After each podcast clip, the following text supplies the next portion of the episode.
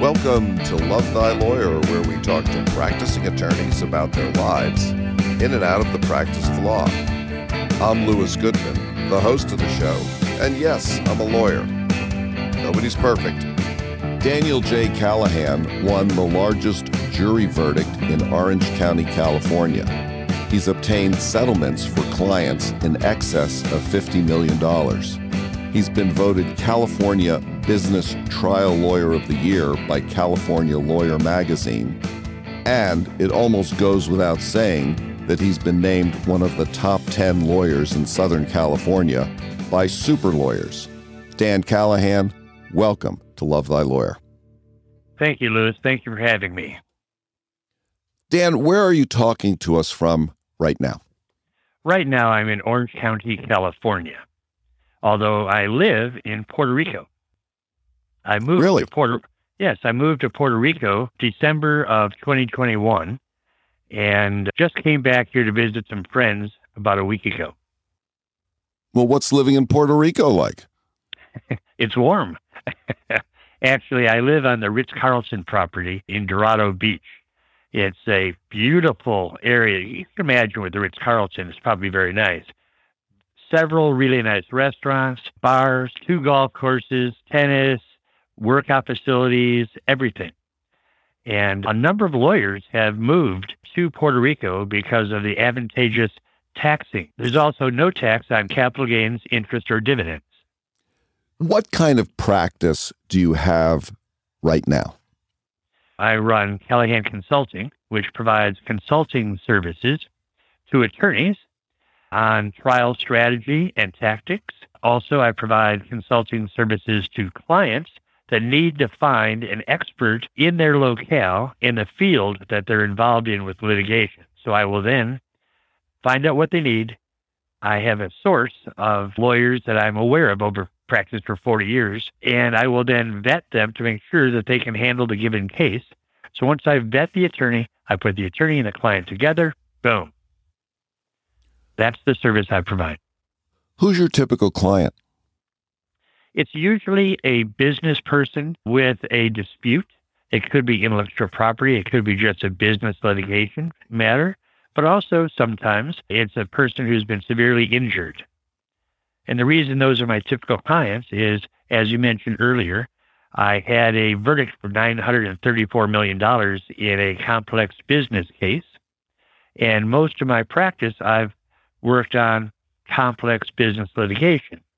Also, halfway through my 40-year career, I started doing personal injury matters, and that's where that $50 million personal injury settlement came in on behalf of a client. So those are the type of matters that a client would come to me for, and that's what I'm pretty good at. And I hook them up with a lawyer who can handle that service. And I take it you're able to discuss with the lawyer, ask appropriate questions, and then make some determination for yourself as to whether or not this attorney is the right fit for the client who has come to you. That's correct. And I'll usually give the client at least 2 recommendations. And then after I've interviewed both of the attorneys, or sometimes 3, I will then get on a call with the client and the attorney and help the client become familiar with and comfortable with one or the other of the lawyers. So the client will actually choose. How long have you been doing this type of work, and how long have you been licensed to practice law?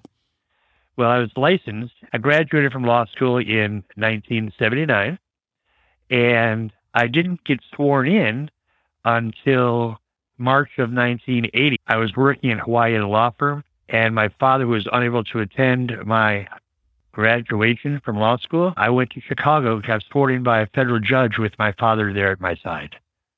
Oh, that's great. So I've been practicing law for over 40 years. And how long have you been doing the Callahan Consulting work? Just since my move to Puerto Rico. Which was when? That was in December of 2021.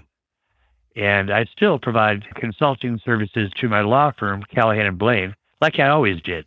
You know, mentoring the associates and the junior partners. Where are you from originally? I was born in Chicago, raised in a suburb 17 miles to the west called Elmhurst. I went to Macklin Conception High School in Elmhurst. And after high school, I did not go directly into college. Because, what'd you do? Well, first of all, why did I do it? Okay. Because I graduated fifth in my class in high school. Wow. From the bottom. Oh. I was number 168 out of 172. So I did not really apply myself very well in high school. So I worked construction. I climbed trees with a McCulloch chainsaw and chopped down the trees and throw it into wood chipper, or bust up sidewalks with a jackhammer and throw it into the truck. And that's what actually happened. After a few years, I'm throwing this wood into the wood chipper. And I'm thinking, what am I doing here? You know, my mother said I'd be a good attorney. And I look over my friend who got me the job, and he's standing there next to his father. So I know why he got the job. But I wanted to go and become a lawyer. But I thought I'd have to go to college. And now I'm going to be against all those smart people, right? So I decided to go to college. I put myself through college and law school. And I prepared intensely. When was it that you first realized that you really wanted to be a lawyer, you wanted to go to law school? Was it standing next to the wood chipper? Earlier, I had dreams of being a lawyer because my mother said I'd be a good lawyer. And I'd watch Perry Mason on television, or even a show called Hazel, where Hazel was a maid for a man who was a lawyer and worked out of his home. So I thought there was a very attractive occupation. And of course, Perry Mason was great. So that's why in the back of my mind, I wanted to be. However, given my grades, it didn't seem all that likely. But when I was throwing the wood in the wood chipper, I thought, okay, this is just not for me. Why don't you try college? I had matured in the last few years after high school, and I had a different attitude. I had an attitude that I wanted to go to law school, and I wanted to go to college, and I just made it happen. Where'd you go to college? Western Illinois University in Macomb, Illinois. Basically a beautiful little college in the heart of a cornfield. I mean, it was just in a very, a farmland. So I went to college at Western Illinois University in Macomb, Illinois, and it was a very nice university just in the middle of farmland. And so how was your experience in college? I mean, coming out of a, Catholic high school and being pretty uninterested, now all of a sudden you're in, a much more secular environment with a wider variety of people. What was that experience like? Well, I loved it, actually. I loved meeting the people. At first, though, I was there for a purpose. I wanted to do well in school. So after my first semester, or I should say quarter, I had straight A's. And I had straight A's during my first year. In fact, I had straight A's all the way through college, except for one B. I got a B in bowling. You had to take one PE course, so I took bowling. Apparently, I'm not the best bowler. Did you at least learn how to keep score? Yeah. Yes, I did.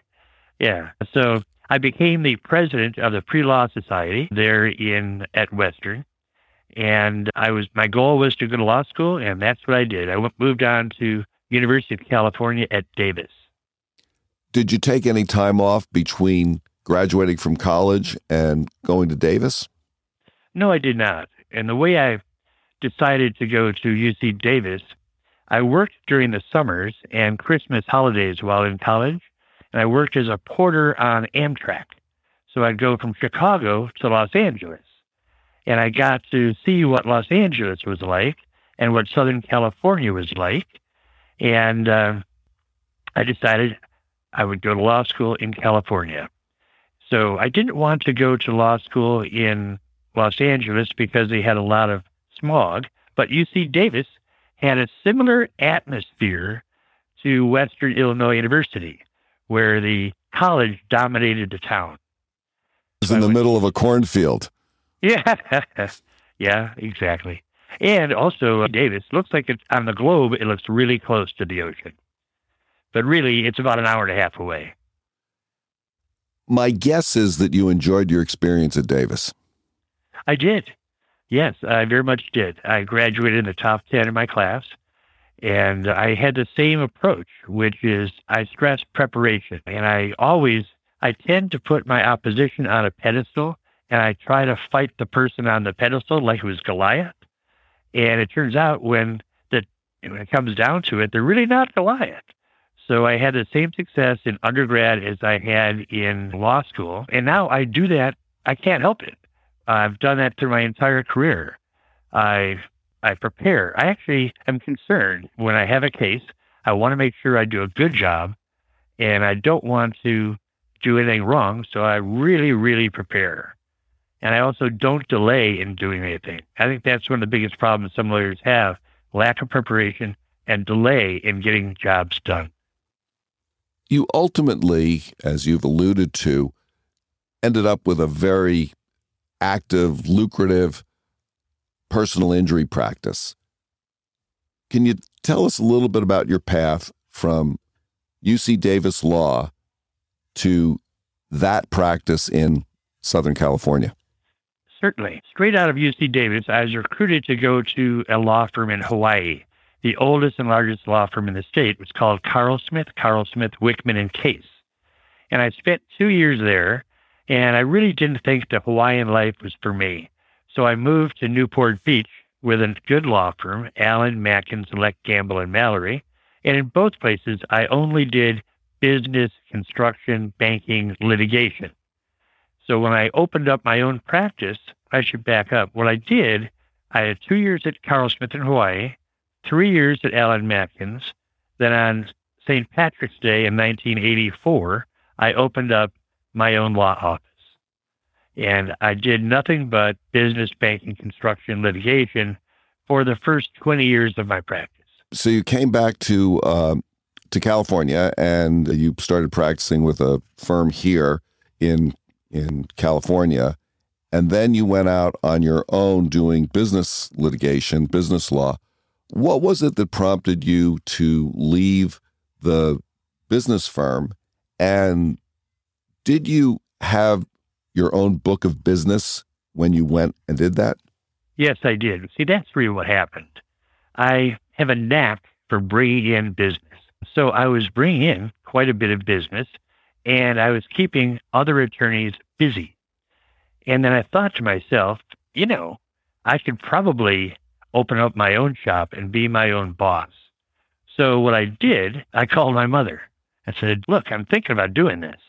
And she said, there's a lot of people in the old folks home that say, I wish I had.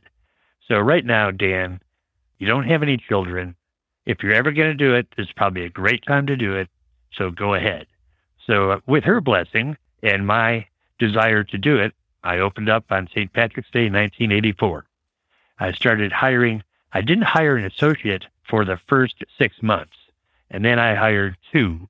And then the firm expanded thereafter. Can you give a brief history of the firm and how you got built up into taking these really serious, really high-value cases? Well, by example, I mentioned that $934 million case. So that case was a $2 million breach of contract case. I took that case. During discovery, I discovered a $300,000 fraud. We would have settled the case initially for $300,000. Wow. Then, as I get more deeply involved, I demanded $1 million, and they offered $300,000. As we're approaching trial, I demanded $3 million. They offered $1 million.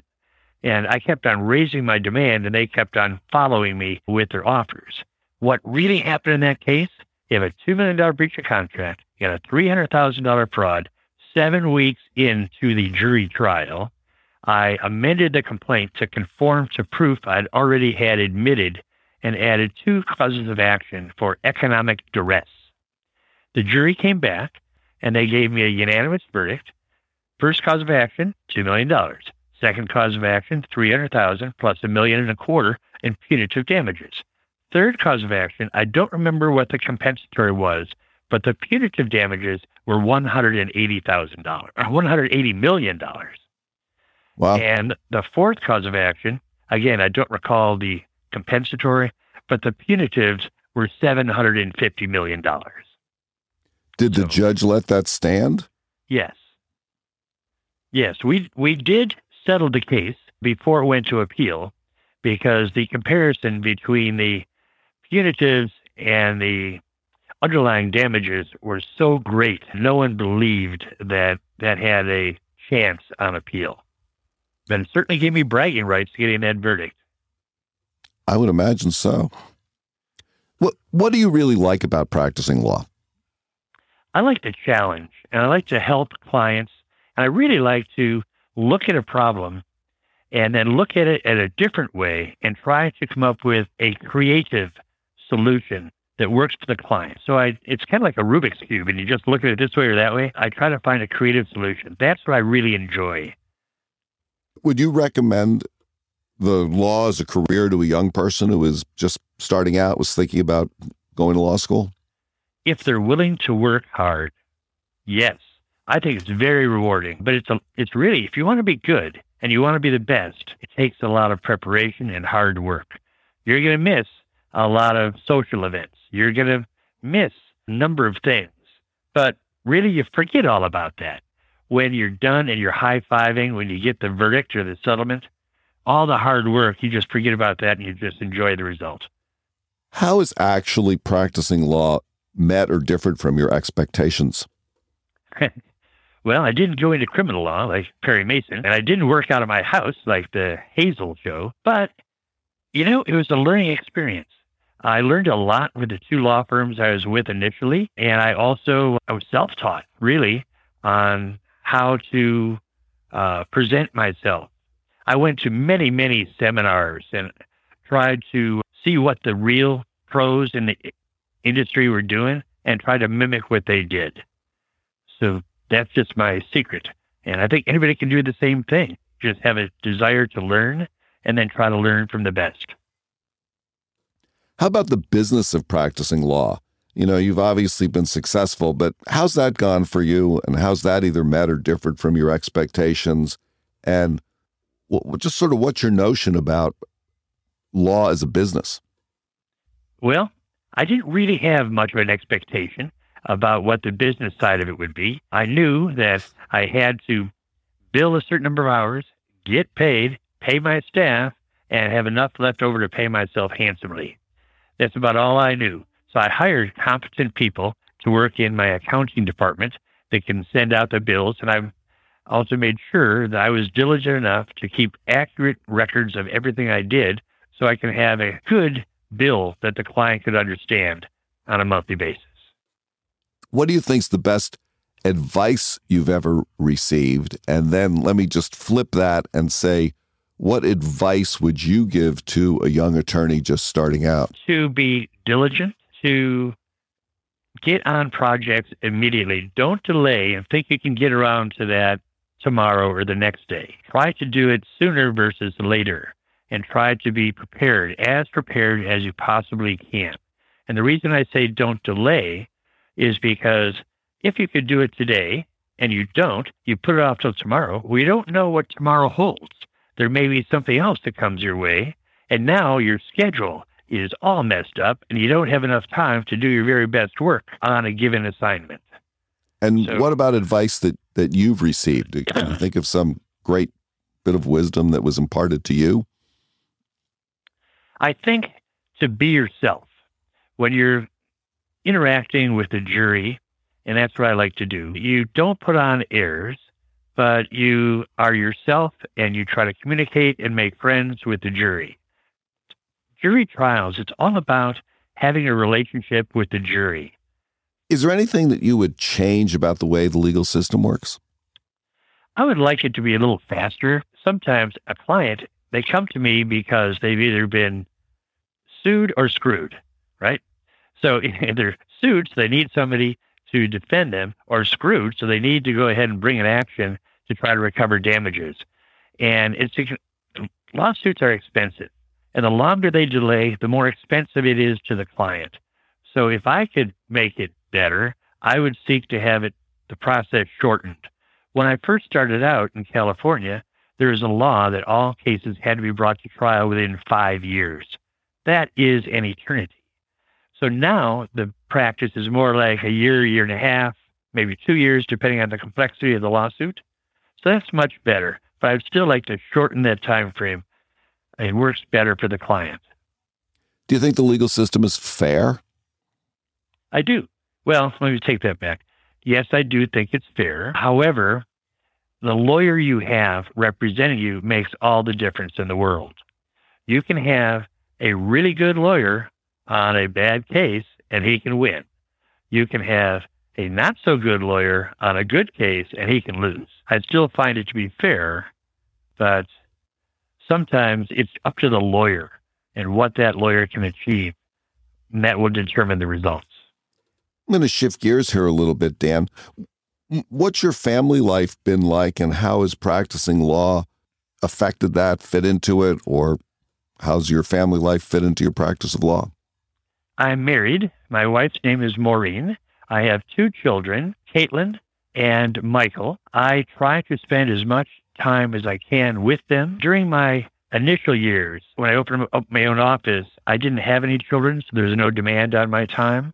And as I built the practice, then I was able to delegate work to associates and also allowed me to have time to grow the family. Having a family is what, like, it doesn't matter if you're a plumber or what your job is. Family is the most important thing. How about travel experience? I know you live in Puerto Rico, but what about other travel experience? Have you had any interesting places that you've gone? Certainly. I've gone on safari a couple times in Africa, Kenya and Tanzania. I've gone all over Asia, South America, Europe. In fact, I'm going to Spain in October.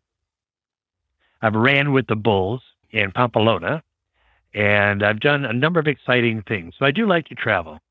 What about recreational pursuits? Any sort of things that you like to do to get your mind off of your work, your practice of law?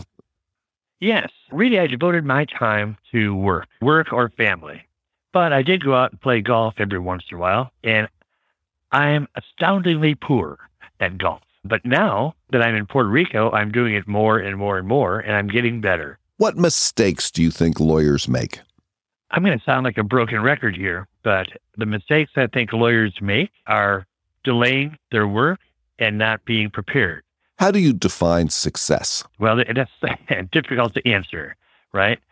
Success should be something that I believe brings meaning to your life. When you get involved, you want to do something to help someone else or to achieve an objective. And if you help someone else or you achieve that objective, that gives me meaning. And that is success. If you can do that also, then money will just flow to you as well. If you're concerned about someone else and you just try to work your best, the money will come. So I would not say try to go after the money. Just try to go after helping someone else, because that gives you internally a feeling of just doing the right thing and having meaning. You need to have meaning in what you do, no matter what field. Let's say you came into some real money, several $billion, $3 or $4 billion. What, if anything, would you do differently in your life? It's a good question. If that question was asked of me 10 years ago when I was still very active in practicing trial practice, I think I might not take as many cases, but I told you that for me, what's important is to have some meaning in what you're doing, to achieve a goal. The law allows me to do that. So I think I'd still do that if I had billions of dollars. If I had billions of dollars, I'd probably give considerably more to charities that I support, like juvenile diabetes and other sources that I support. If I had billions of dollars, wow, what would I do there? Good question. What if you had a magic wand and there was one thing in the world that you could change, legal world or otherwise? What would that be? There's a lot of people in the unfortunate position of, through no fault of their own, they just got dealt a bad hand. And I would like to help them. Let's say you had 60 seconds on the Super Bowl ad. What message would you want to put out to that Super Bowl audience? Well, assuming this is an ad, it's an ad for my business, I would, at this point in time, tell people of Callahan Consulting and the consulting services it provides to clients throughout the United States, and also to attorneys throughout the United States if they need a mentor on trial practice or strategy or skills. I would try to put something like that together to introduce them to Callahan Consulting. This podcast reaches a somewhat smaller audience than the Super Bowl. But now that you've said that, how can we get in touch with you if someone wants to get in touch with you? And what would the banner say at the bottom of the Super Bowl ad in terms of how to get in touch with Callahan Consulting? Well, there is callahanconsulting.com, and my email is dan@callahanconsulting.com.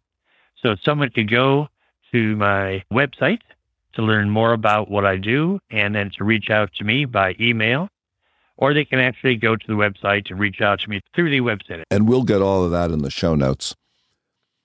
Dan Callahan, thank you so much for joining me today on the Love Thy Lawyer podcast. It's been a pleasure to talk to you. Lewis, thank you very much for having me. It has been my pleasure. That's it for today's episode of Love Thy Lawyer. If you enjoyed listening, please share it with a friend and follow the podcast. If you have comments or suggestions, send me an email. Take a look at our website at lovethylawyer.com, where you can find all of our episodes, transcripts, photographs, and information. Thanks to my guests and to Joel Katz for music, Brian Matheson for technical support, Paul Roberts for social media, and Tracy Harvey. I'm Lewis Goodman.